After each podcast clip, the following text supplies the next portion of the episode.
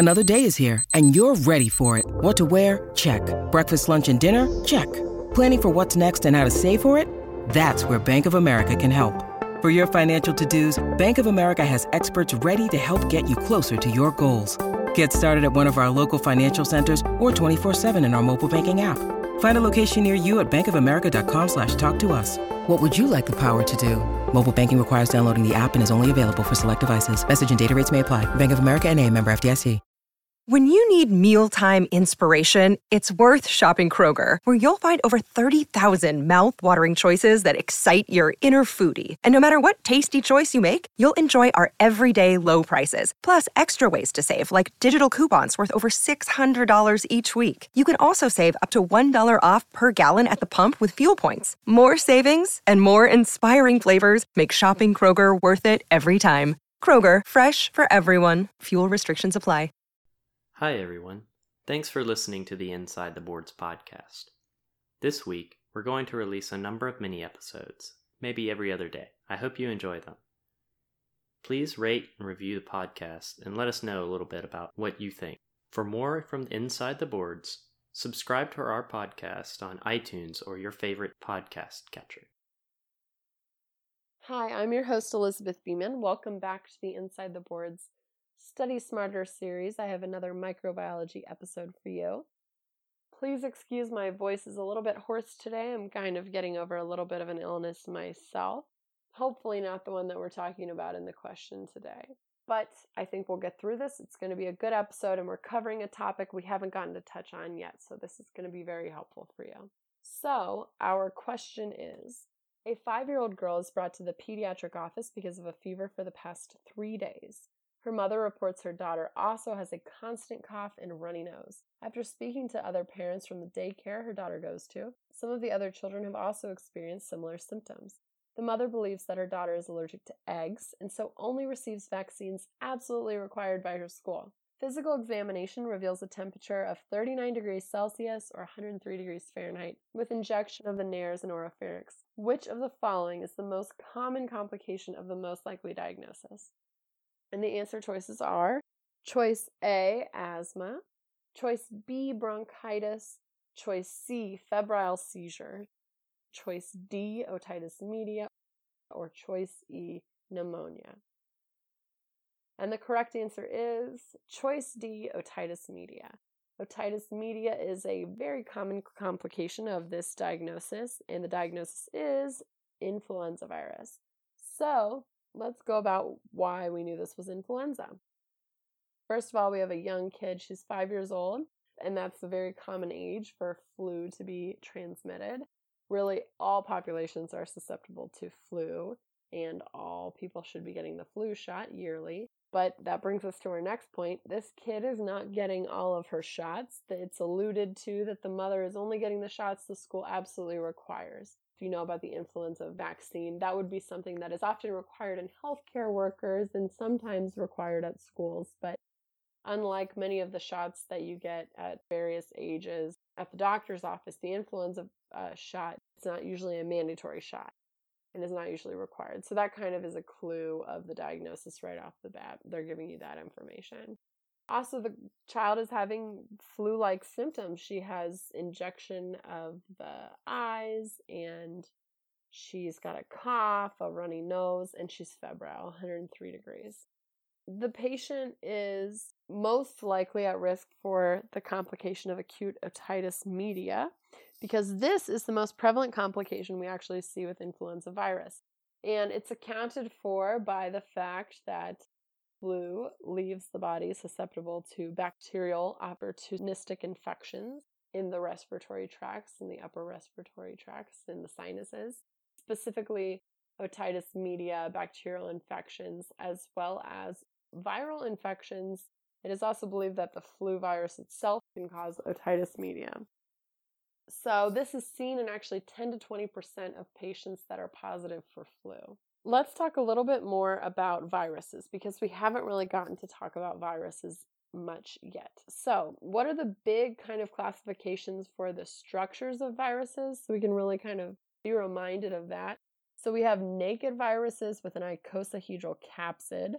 We have enveloped viruses with an icosahedral capsid, and we have enveloped viruses with a helical capsid. And then we have to remember that the lipid bilayer is what we're going to see in the enveloped virus with the icosahedral capsid. We are going to touch on that again in a minute, but remember the lipid bilayer is how we can get surface proteins. And those surface proteins are important because they are part of the virulence mechanism for the virus, but also part of our host defense. So they, they tie into us creating vaccines. Antigenic shift is part of this. We'll get into it in a second.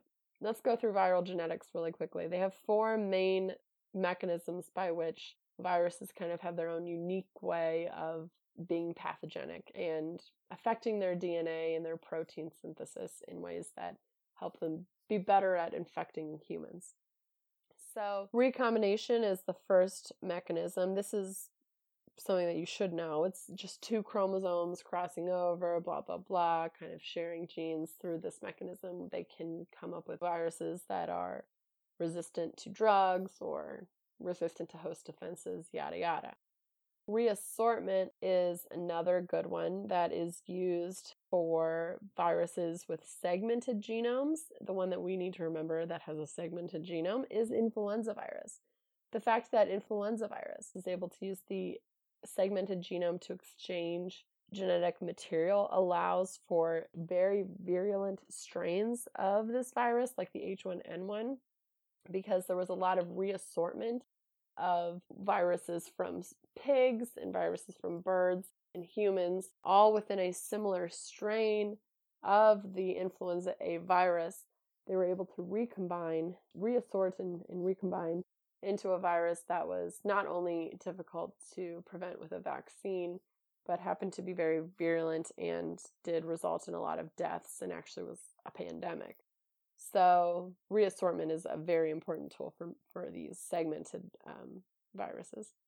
Complementation is when two viruses are infecting the same person or present in the same place, and one of them makes a non functional protein and the other virus is able to use that non functional protein and make it functional for both of the viruses. This is a very simplistic way of stating it, but the important thing to remember is that complementation is the reason that hepatitis D needs hepatitis B to be present in order for it to be infective because hepatitis D does not have the envelope protein in order to replicate. It needs hepatitis B surface antigen in order to be able to replicate and infect a host. So remember, hepatitis D is dependent on hepatitis B being present. And then the other mechanism is phenotypic mixing. This occurs with infection by two viruses in one host at the same time. Phenotypic mixing is essentially when some of the proteins created by the genome of one virus are used by the other virus and vice versa two viruses infecting at the same time and both kind of increasing the pathogenicity, the virulence, and infectivity of each other, making this bigger, badder virus. So, recombination, reassortment, complementation, and phenotypic mixing are the four viral genetics we need to think of. Most importantly, right now, for our discussion of influenza, we need to be thinking about the reassortment because of the segmented genome. Let's get back to influenza and talk a little bit more about that specifically. Remember, H flu, Haemophilus influenza, is a bacteria, not the same as the influenza virus that causes the flu, and that's not what we're talking about. Haemophilus influenza is different. We're talking about the influenza virus. That is a result of an orthomyxovirus, is in the family orthomyxovirus. It's an enveloped, negative sense, single stranded virus with eight different segments. So these segments are what causes the virus to be constantly changing through reassortment and the reason that we have to get a new flu shot every year that contains the viral strains most likely to be seen in the upcoming year. That does require some kind of guesswork on the part of the researchers, and for this reason, there are years where the flu shot works better than other years. We should also remember about influenza that is an RNA virus. Remember that it is a nucleocapsid surrounded by an outer membrane with these glycoproteins inside the membrane. So remember I talked about we need to talk about this membrane again? Here it is. There's two kinds of proteins you'll remember in the outer membrane of influenza the hemagglutinin and neuraminidase active proteins. Anchoring the proteins inside the lipid bilayer are the M proteins or membrane proteins. There are three types of influenza virus A, B, and C. A is the only one that can infect things other than humans. So we really are talking about that right now because we're talking we were talking about the H1N1 strain that kind of stole some pieces from a pig version of the flu virus and a bird version of the flu virus. It was also able to affect humans. And the antigenic differences in the hemagglutinin and neuraminidase protein spikes within the lipid bilayer are the reason that these vaccines have to change every year, and it's part of the craftiness of the flu virus because our immune system will learn to recognize a certain arrangement of hemagglutinin and neuraminidase, and then the virus will change through reassortment, change the hemagglutinin and neuraminidase, and they're also called HA and NA proteins and then our immune system no longer recognizes it. Now let's go back and talk about the answer choices. So, choice A, and again, the question was patient with influenza type symptoms, what's the most common complication of her diagnosis? We knew her diagnosis was influenza virus. So, what's the most common complication of that? And we answered correctly otitis media. The first choice, A, asthma, would have been possibly a correct answer in a patient with concern for aspiration of aspergillus.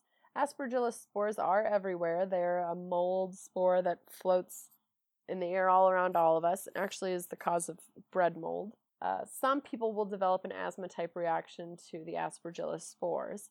Probably these are people who already have asthma and just have never had an asthma exacerbation at that point.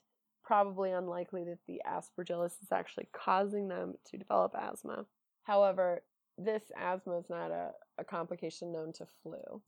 Bronchitis was choice B. That is the essentially hyperplasia of the mucus secreting glands in the bronchi. It's not a common symptom associated with influenza infections.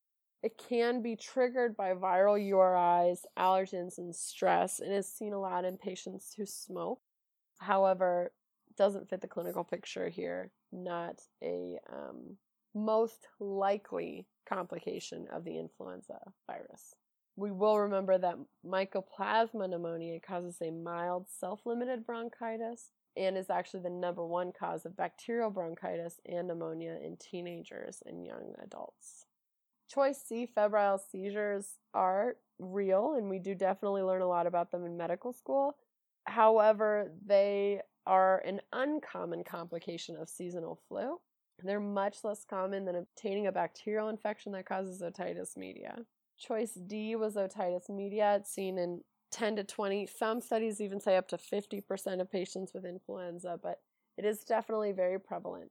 And choice E, pneumonia, is occasionally seen with an influenza viral picture because this can leave the immune system suppressed and can lead to a state where there's an increased susceptibility to bacterial superinfections a patient with pneumonia would most likely present with some kind of trouble breathing. And if the vignette was going to show you someone with pneumonia, they'd have to give a little bit more. And studies have shown that otitis media is still far more common in young patients with influenza than pneumonia is. A few takeaways that we can add on just to remember. This child was five years old, but remember that we never give aspirin to a patient, especially who is infected with influenza or varicella chickenpox, because they can develop severe liver disease, brain disease, also known as Reye's syndrome. It's not known why Reye's syndrome occurs exactly, but the important thing for you to know is that it can occur if aspirin is given in under two years of age. So always give Tylenol for fever in children. Also remember that otitis media is the most common complication of influenza virus, and that streptococcus pneumoniae is the most common cause of otitis media in children, and strep pneumo is the most common cause of bacterial meningitis in adults. We can treat influenza with amantadine, rimantadine, oseltamivir. Our neuraminidase inhibitors can shorten the course of influenza A and B. And since this patient didn't get all of her vaccines, and that's probably what led to her being infected, or could have, anyways. Let's really quickly run through to make sure we know our live vaccines versus our killed and our subunit. The live attenuated vaccines shouldn't be given to patients who are immunosuppressed, and we need to be very careful in a patient who's HIV positive and make sure there's not yet immunodeficiency before deciding to give any live attenuated vaccines to these patients. HIV positive patients who do not have signs of immunodeficiency should still be given these vaccines and should be given them immediately, in fact, so that they can develop immunity while they are still able to without the increased risk of having a reactivation of the virus and the virus reverting to a virulent state that could be potentially harmful. So, the live viruses that we talk about are smallpox, yellow fever, rotavirus, chickenpox or varicella, Sabin polio, and MMR and influenza, but only the intranasal formulation of influenza. We also have the killed viruses. These ones cannot revert to a virulent state. Rabies, influenza, the injected form, Salk polio, and the hepatitis A vaccine, which you might have gotten if you've ever studied abroad or been to a place where this is more prevalent. Remember, this is the one that is transmitted by essentially eating things that contain the virus. And these are very stable and killed viruses don't convert to a virulent state. And then the other kind of viral vaccine is the subunit vaccine. We have two big ones you should know. HB, hepatitis B virus, has a vaccine that uses the hepatitis B surface antigen to create antibodies against it. And human papillomavirus has a subunit type vaccine that prevents and will fight off infection with HPV types 6, 11, 16, and 18 those being the serotypes that cause over 80% of infections that lead to both increased risk for cervical cancer and genital warts. So, those are the two essentially clinical reasons that we tell patients to get human papillomavirus vaccines. So, that is all for our little influenza virus question, and I will see you on the next episode.